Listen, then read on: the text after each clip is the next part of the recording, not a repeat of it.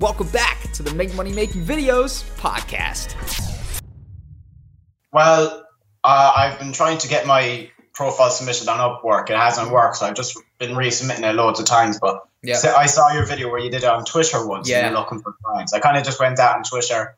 I did. I did one for graphics design and then one for video editing, and I got someone, and he like DM'd me back saying, "Oh, cool. Um, can you send me some of your work?" I sent him some of my work, and then I said, "If you need Anton, just hit me back up. I can do it for like a low price." Yeah. and then mention what prices. I said, but for me it's euros. So I said like like five euros. I, it's my, it would be my first proper editing thing, so I didn't Yeah, want yeah. to charge. Him.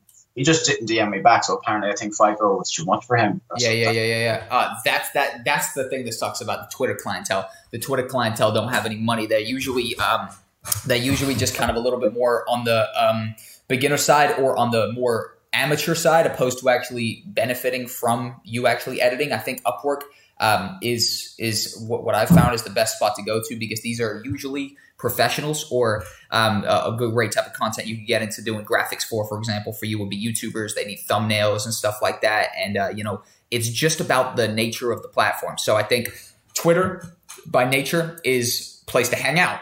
You know what I mean? It's just a just a cool kind of yeah, yeah. It's it's it's, it's uh, just a cool kind of place to hang out. So naturally, the people that are going to be there are going to be not necessarily professional people, but they're just going to be people looking for a cool cool place to hang out. You know what I mean? So I think changing the actual medium, if that's the right word, or the actual platform, that's definitely the right word that you're actually kind of bringing in these clients on. The relationship is different. The relationship between someone on Twitter uh, and, and a freelancer on Twitter is that of a can I get a good deal or can I get a a, a, a favor? You know what I mean? Um, Yeah. like that's sort of the, the the kind of relationship that's that started or the idea that this relationship revolves around. But I think changing the platform that you look for clients on is how you're going to get more more uh, more money. Hundred percent. yeah.